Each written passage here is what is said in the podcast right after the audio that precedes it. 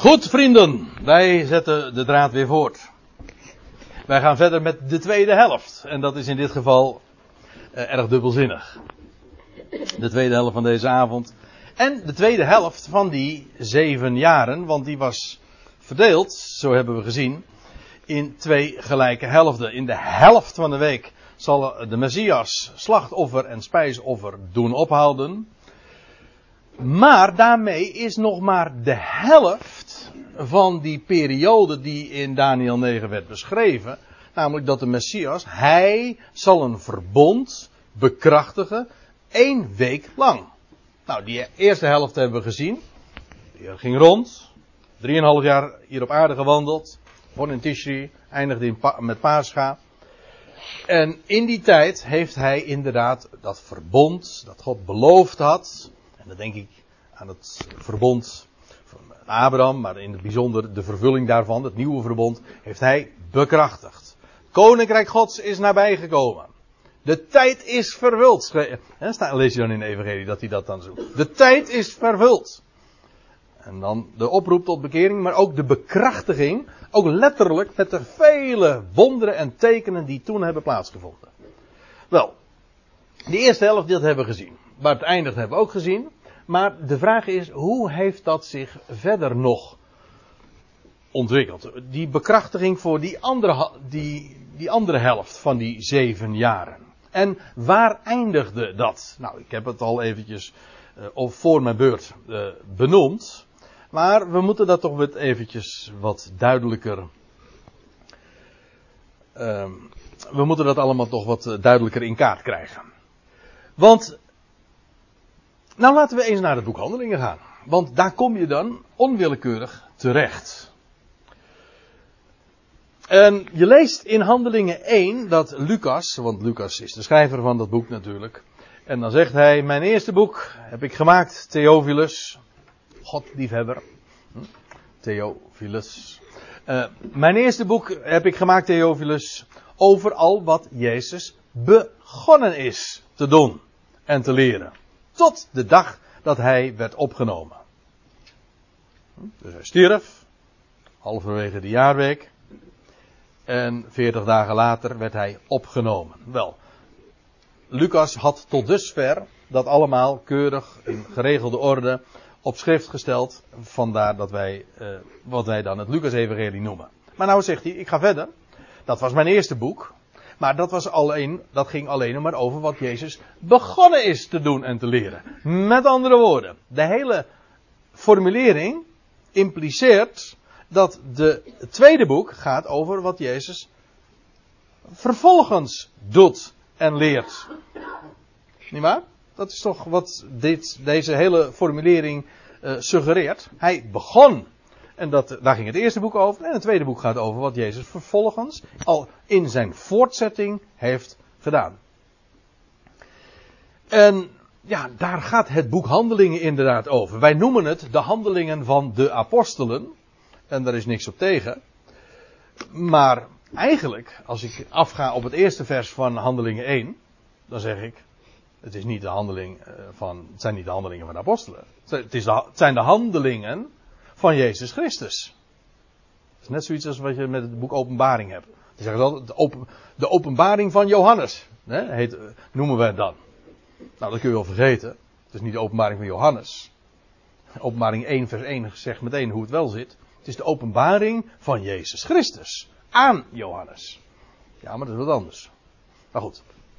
Dat is weer een ander Bijbelboek. Maar in ieder geval, dat boek, eh, het, is, het, het, gaat over het handelen van Jezus Christus. Die, die apostelen zijn niks anders dan instrumenten.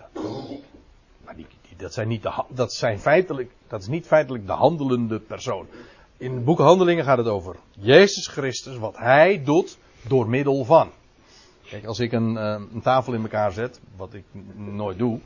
Ik kan niet, ik kan niet eens een, dop van een flesje uh, erop draaien. Nee. Ja, die snappen alleen deze mensen. Maar uh, ik kan ook helemaal geen, geen, geen, geen tafel in elkaar zetten. Ik kan hem wel uit elkaar halen trouwens. Daar ben ik wel weer goed in. Maar... Um,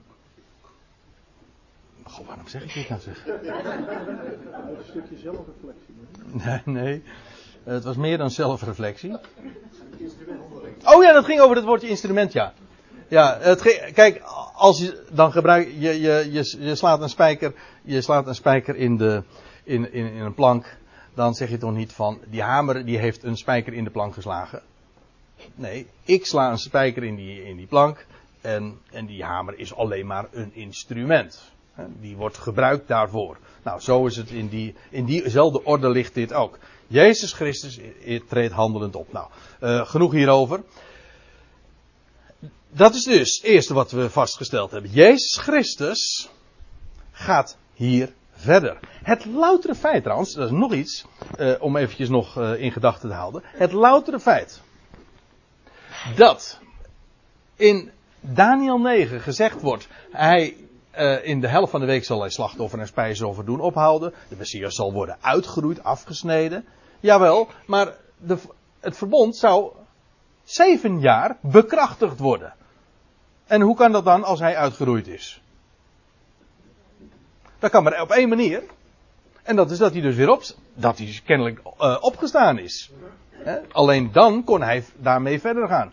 Nou, wat hier alleen maar gesuggereerd wordt, dat, ja, we weten natuurlijk, zo is het inderdaad gegaan. Hij stierf en op de derde dag werd hij opgewekt. En inderdaad, toen is hij verder gegaan met de bekrachtiging van dat verbond. Nou, um, handelingen 2. Dan is Petrus aan het woord. Dat is uh, vooral uh, de hamer die uh, de Heer gebruikt heeft gedurende die eerste tijd. Om even in die beeldspraak te blijven. En dan zegt hij in vers 32, deze Jezus, die hij, hij, op het tempelplein, hè, dat hij dit zegt. In de heilige stad. Hij zegt, en dan zegt hij, dat is een conclusie uit zijn betoog. Deze Jezus heeft God opgewekt, waarvan wij allen getuigen zijn. Dat wil zeggen, dat is een juridisch begrip, hè? Ooggetuigen. Hebben dat gewoon met eigen ogen gezien. We hebben dat met onze handen getast. Het graf is leeg, de steen is weggewenteld. Kortom, wij zijn gewoon ooggetuigen. Het is gewoon een historische claim.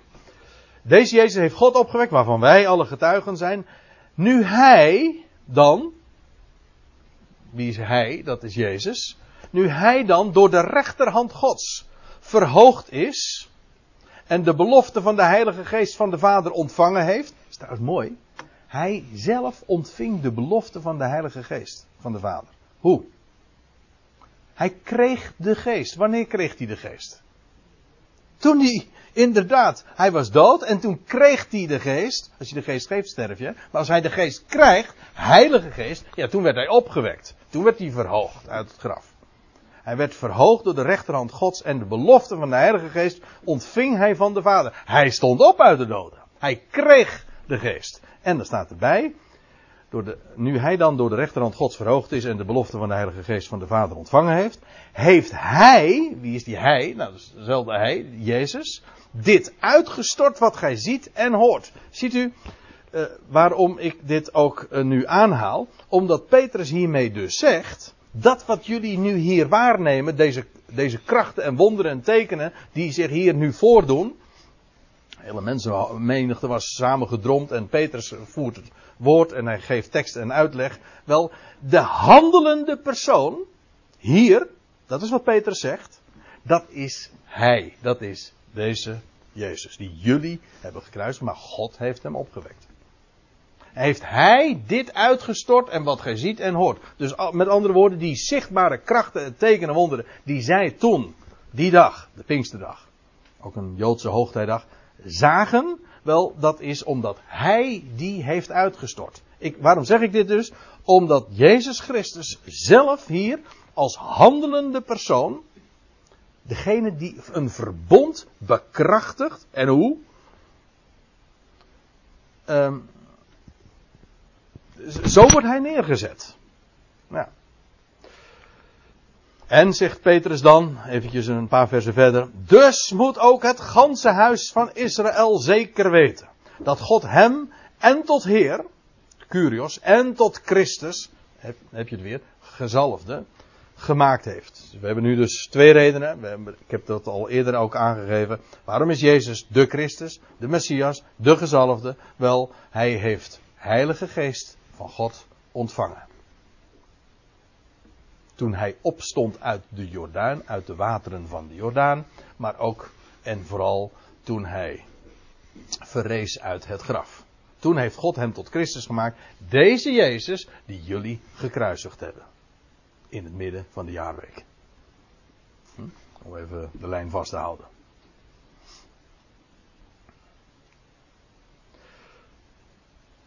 Dus deze Jezus, die tot Heer en Christus gemaakt is, die is nu nog steeds in het boek Handelingen actief. En hoe? Middels het getuigenis van de apostelen en het verbond, hè, dat nieuwe verbond, dat wordt bevestigd, bekrachtigd. Nou, weer een hoofdstuk verder, weer Petrus. In Handelingen 3, ik, ik moet er snel doorheen gaan.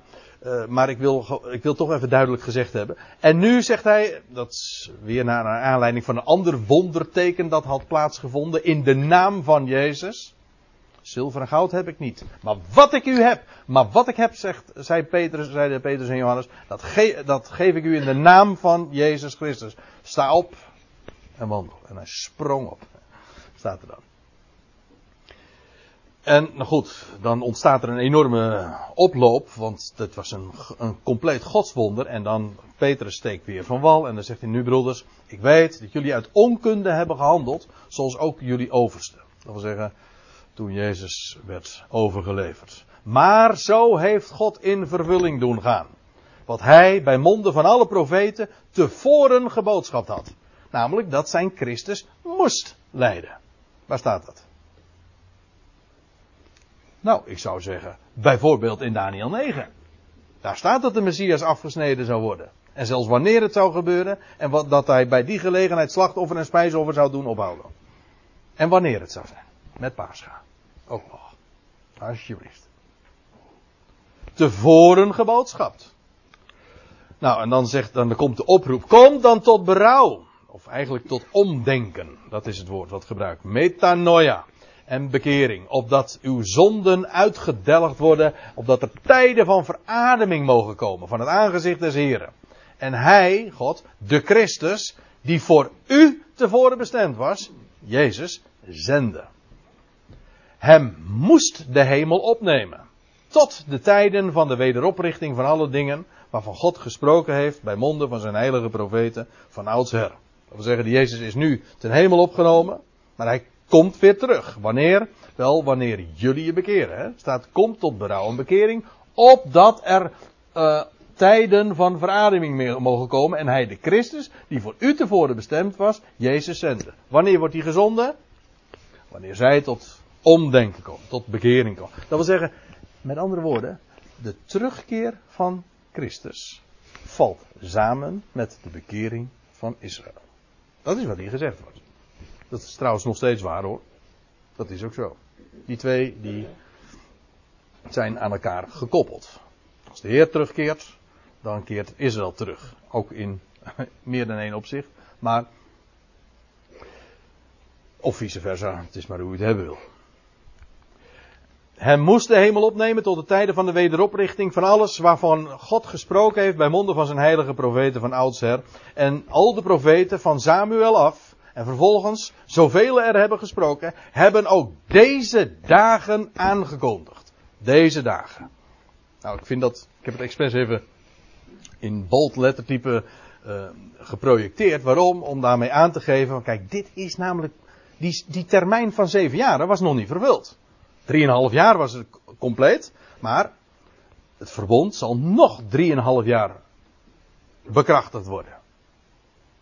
En dat, hier, hier wordt het bekrachtigd. Door het woord van de apostelen, het woord eigenlijk van de Heer zelf.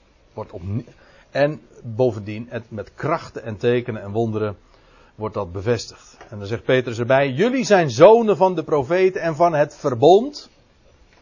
Let op, dat verbond. Dat God met uw vaderen gemaakt heeft toen hij tot Abraham zei, en in uw nageslacht zullen alle stammen der aarde gezegend worden. God heeft in de eerste plaats voor u, voor jullie volk en de heilige stad, zijn knecht doen opstaan en hem tot u gezonden, om u te zegenen. Door een ieder uwer van u af te brengen van zijn boosheden. Ziet u? Israël, daar gaat het om. Die stad. En daarom vertikten de, de twaalf het ook gewoon om die stad te verlaten. Daar, daar moesten ze wezen. Jeruzalem moest gaan zeggen. En, en dat verbond moest bekrachtigd worden. Natuurlijk, het zou veel verder gaan, maar daar begint het. In Jeruzalem. Nou, ik, uh, we moeten even uh, uh, de lijntjes kort houden. Daniel 9, daar zagen we de bekrachtiging van het verbond voor Daniels volk en de heilige stad. Die, dat heeft een totdat. Het zou zeven jaar duren. En wat lezen we nu in het boek Handelingen? Hoe lang, of laat ik het anders zeggen. Tot wanneer heeft die bekrachtiging van het verbond geduurd? Nou, het eindigt namelijk heel abrupt. Dat de twaalf in Jeruzalem prediken. Dat Israël opgeroepen wordt tot bekering. Dat aan Israël bovendien de belofte ook gegeven wordt van dat als jullie je bekeren, dan keert de Messias, zal tot jullie worden gezonden. En ook dat er een, een, een enorme hoeveelheid krachten en tekenen plaatsvonden. Tot die tijd, tot de steniging van Stefanus, vindt er een oproep plaats tot bekering van het volk. Nou, ik las het u net voor, Handelingen 3. Handelingen 2 trouwens ook. En wat er vervolgens ook gebeurt, is een massale hoeveelheid krachten, wonderen en tekenen. Nou, ik geef u hier een aantal versen uh, door waar je dat allemaal beschreven vindt. Dat verbond wordt bekrachtigd. Heel uitdrukkelijk. In woord en bovennatuurlijke ja, wonderen en krachten. Kan niet missen. En het eindigt ook heel abrupt. Want. En dat is, dat is eh, opmerkelijk. Want ik, wat ik zojuist al eventjes zei over die termijn. dat de Heer hier op aarde gewandeld heeft. die kun je in de Evangelie niet direct opmaken dat het ongeveer 3,5 jaar geweest moet zijn. Ja, dat is wel duidelijk. Maar het staat er niet expliciet. We weten dat dat 3,5 eh, jaar geweest is, omdat het zo geprofiteerd staat. Idem dito als met die zeven weken waar ik het eerder over had. Iets dergelijks geldt ook voor de steniging van Stefanus. Want als je dat, uh, kijk het maar eens een keertje na. Ik weet niet of u zich er ooit wel eens mee bezighoudt met de chronologie van het boek Handelingen. Ik wel, omdat ik de laatste tijd daar nog eens bijbelstudies over geef. Uh, maar als je dan dat leest en dan zeggen van ja, die steniging van Stefanus, dan zeggen ze ja, dat is, uh, dat heeft ongeveer, wanneer dat was, dat is niet helemaal duidelijk. Men zegt twee jaar, drie jaar, sommigen zeggen vier jaar na de dood van de Heer is dat, heeft dat plaatsgevonden. Het is niet helemaal duidelijk. Twee, drie, vier jaar. En dan vind ik het zo mooi dat ik het precies weet. want het heeft namelijk 3,5 jaar geduurd. Het kan namelijk niet missen, want de bekrachtiging van het verbond is heel duidelijk gedateerd. In, dat wil zeggen, eh, we weten wanneer het begint. Wanneer de Messias zich aandient. Namelijk in Tishri. Toen hij gedoopt werd. Toen begon hij. Drieënhalf jaar later stierf hij en werd uh, slachtoffer en spijsoffer gestaakt. De, de, de offerdienst ten tijde van het avondoffer. En vervolgens is de Heer doorgegaan met het bekrachtiging van het verbond. Ja, en tot hoe, kijk het in het boek Handelingen na, tot hoe lang is dat doorgegaan? Wel, tot de steniging van Stefanus, want daarna is het helemaal over. Kijk het maar na. Vinden er geen wonderen, tekenen en krachten meer plaats in Jeruzalem. En de prediking en de oproep tot bekering van het volk vindt niet meer plaats. Dus zo, zo uh, specifiek moment aan te wijzen is bij de aanvang. En halverwege de jaarweek. Zo specifiek moment kun je ook aanwijzen dat de bekrachtiging van het verbond. Door de Messias zelf. Voor Israël, let op, voor het volk van, van Daniel. Joodse volk dus, en de heilige stad, dat eindigt gewoon, dat is een historisch gegeven, kijk het naar in het boek Handelingen, dat eindigt bij de dood van Stefanus. Daarna is het over. Houd de bekrachtiging op. En die periode is dus inderdaad, zo weten we uit Daniel, is zeven jaar. Uh, historisch gezien zeg, zegt men, nou dat is ongeveer zeven jaar geweest. En wij weten nu, dan zeggen ze ja het is zes, zeven, acht jaar geweest. Nee, Zeven jaar. Twee keer drieënhalf jaar. Dus eigenlijk die periode van zeven jaar. Uh, vanaf de, het optreden van de Heer, vanaf de doop van Jezus tot aan de steniging van Stefanus. Dat is twee keer drieënhalf jaar. Ja, die drieënhalf jaar, maakt u zich niet ongerust. Die komen we nog een keer tegen hoor. Maar dat is nog toekomstig. 42 maanden. Ik zei, we hebben nog een aantal avonden te gaan, dus daar gaan we het nog wel over hebben. Want die periode van 3,5 jaar, die, krijgen we, die komen, komen we in de eindtijd weer tegen. Maar denk nou niet, en dat uh, moet ik ervoor waarschuwen, denk nou niet, oh, 3,5 jaar, dus het verwijst naar de eindtijd. Nee, dat, helemaal niet, dat hoeft helemaal niet. 3,5 jaar kan naar verschillende perioden eh, verwijzen. Sowieso, in, als we het hebben over de 70ste week, is dat sowieso al duidelijk. Want die periode was verdeeld in twee keer 3,5 jaar. En toen heb ik het nog eens een keer nagevraagd aan, bij Elia. En uh, hoe lang duurde die periode ook alweer? Dat er hongersnood was in Israël. En toen stond daar. Dat was drie jaar en zes maanden. Oftewel, dat was ook drieënhalf jaar. Dat eindigde bij dat karmelgericht. Ja, dat zijn allemaal prachtige lijnen, maar wat ik ermee wil zeggen is, een, een periode van 3,5 jaar is heel markant. We komen dat iedere keer weer tegen. Die 70ste jaarweek, die periode vanaf het optreden van de Messias tot aan dat het de bekrachtiging van het verbond ophoudt, is zeven jaar geweest. Nou gaan we even snel naar, ja goh, dat moet echt snel dan. Uh, dus, uiteindelijk doen we iedere keer weer hetzelfde probleem zich voor. ja.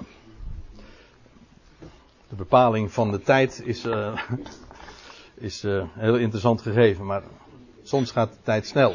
Te snel. Met de, eh, met de steniging van Stefanus door het Sanhedrin, let op, dat is officieel hè. Uh, eindigt die hele periode van de bekrachtiging van het verbod. We gaan nu even naar handelingen 7. En Stefanus heeft een, een gloedvolle reden gehouden. Stefanus lees je ook van dat hij door zijn hand krachten, tekenen en wonderen geschieden. En dan houdt hij een gloedvolle reden. Dan lees het maar eens na. Dat hij ook iedere keer verwijst naar ja, wat er gebeurd is in het verleden.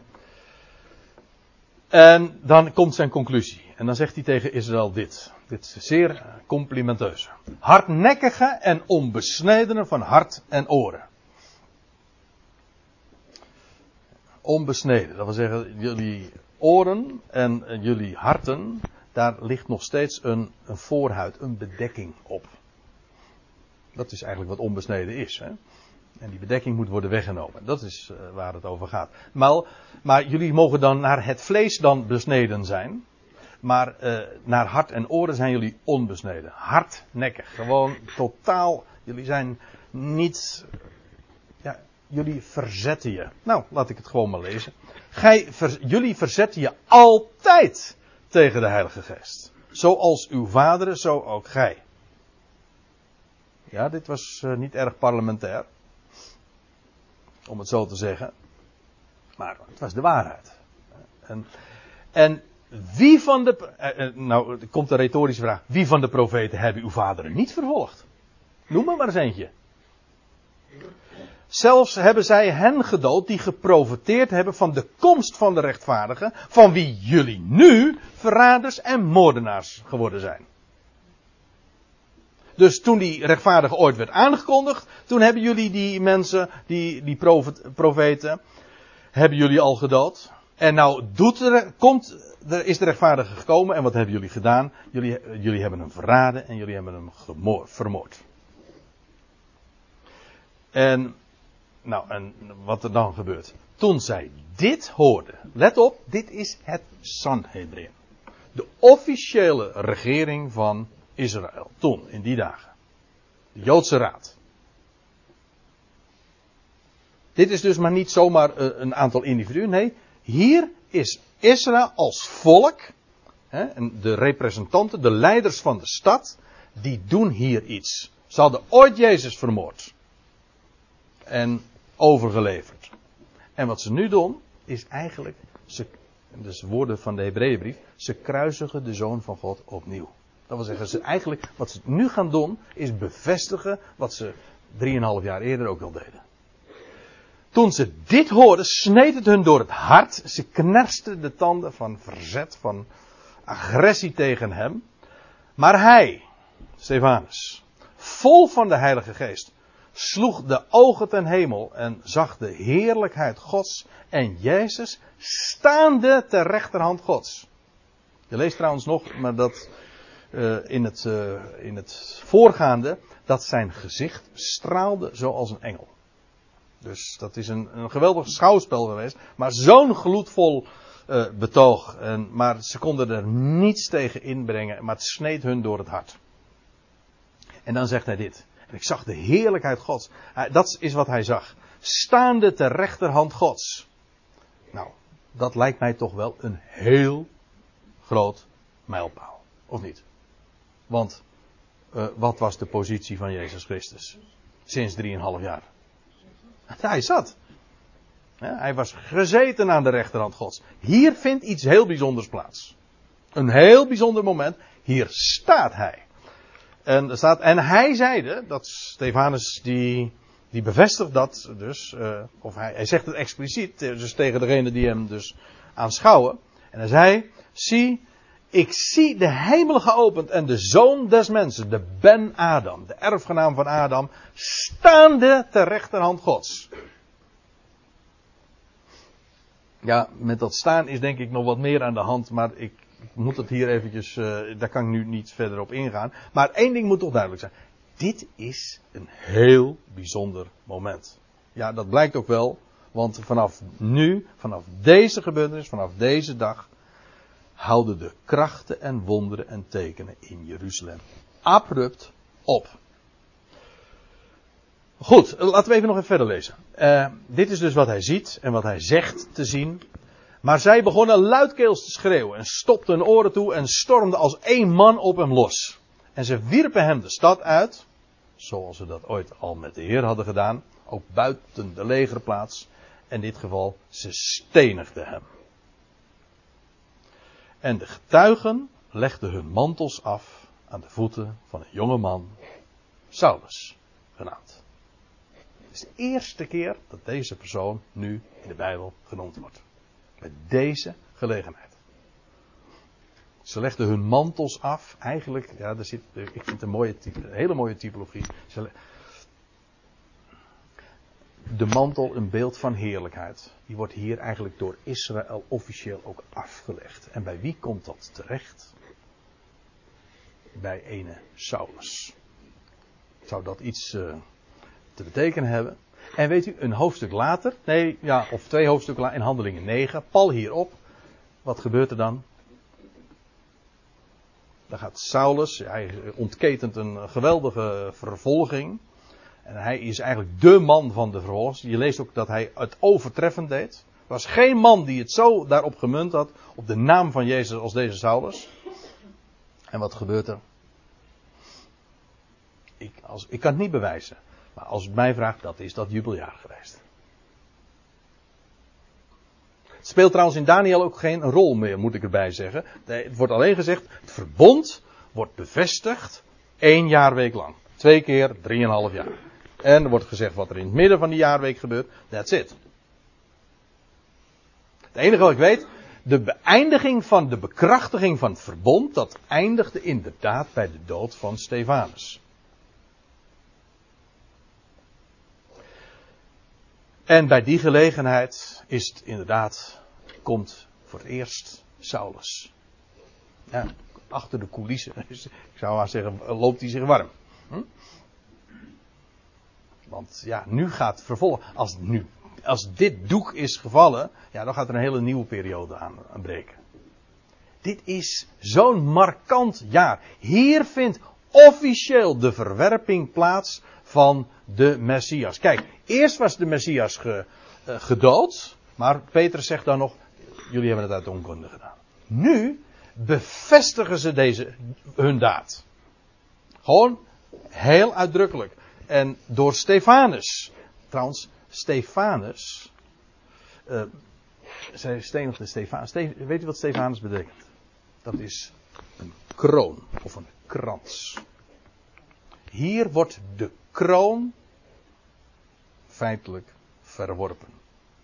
Hier vindt de officiële verwerping van het evangelie, dat wil zeggen, de, het evangelie van de opgestane Messias wordt hier officieel door Jeruzalem, door de leidslieden verworpen. En hier, hier houdt ook de bekrachtiging van het verbond definitief op. Nou ja, definitief tussen aanhalingstekens. Voorlopig. Dit is het einde, dit markeert het einde van die 70ste jaarweek. Zij stenigde Stefanus. Hier wordt de kroon verworpen. Die de Heer aanriep, zeggende: Heer, ontvang mijn geest. En, hij, en op de knieën vallende riep hij met luider stem. Het is, het is eigenlijk gewoon een herhaling, als het ware, van de dood van de Heer zelf.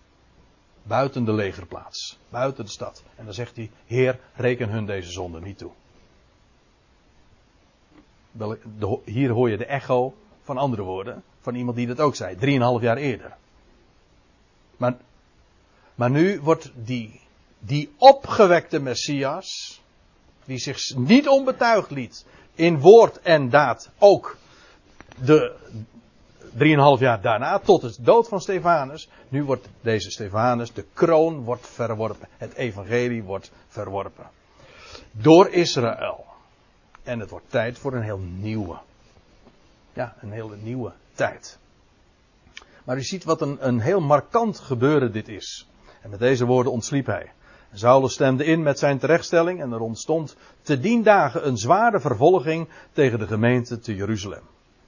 Nou, en dan is in Handelingen 9 het volgende hoofdstuk dat Saulus op de weg naar Damascus wordt geroepen. Ziet u, hier eindigt het. Hier, eh, de, de, hier eindigt de bekrachtiging van dat verbond. Nou, nou wordt het echt tijd eh, om uh, nog eventjes de puntjes op de i te zetten met wat schemaatjes en zo. Wat hebben we gezien? Voor zover dat nog niet duidelijk was. Uh, hier is het einde van die 70 jaarweken. dit, is de, dit is dat sabbatjaar, dat zevende sabbatjaar. En dit is dan dat laatste, dus, uh, dat, dat jubeljaar dus. En hier, uh, wel, het begon met Jezus die gezalfd werd met geest en kracht bij zijn doop in de Jordaan. Drieënhalf jaar later sterft hij in de maand Aviv, in de maand Nisan. Drieënhalf jaar later. En nog weer drieënhalf jaar later eindigt de bekrachtiging van het verbond abrupt, namelijk bij de steniging van Stefanus. En Daniel zegt dat is zeven jaren. Nog nauwkeuriger, of nee, niet nauwkeuriger, nog gedetailleerder dan we weten vanuit de evangeliën en het boek Handelingen. Want dat ik dit zo precies kan vertellen, dat is gewoon omdat dat 500 jaar tevoren al geboekstaafd was door, door Daniel zelf. Wanneer de Messias zou komen en hoe lang dat allemaal zou duren in die 70ste week. Ja. Ja, dan zou ik u ook nog. Uh, de, maar daar moeten we dan de volgende keer maar eens wat, uh, wat meer over hebben. Want inderdaad is het dan zo. Wij zeggen dan de, dit is ondervoorbereid, hè? u ziet het. Wanneer, is, wanneer stierf de Heer? Nou, dat, was, uh, dat is, wordt vrij dan algemeen aangenomen. Dat is dan in het jaar 30 geweest, van onze jaartelling. Ja, dan weet je. En dan wordt vervolgens uh, het verhaal wat simpeler.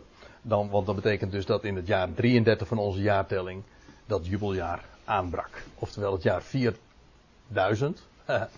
Het jaar 4000 brak toen aan. In. Ja? En nou wil u zeggen van, eh, ga, ga nou nog eens verder. Ja, nou, dat kan ik ook wel doen. Maar daar, daar gaan we de, de, volgende keer over verder. Uh, ik heb nu dus gehad over die steniging van Stefan. Over, nee, over de termijn van de bekrachtiging van het verbond. De eerste helft, de tweede helft. Wat er precies in het midden daarvan gebeurde.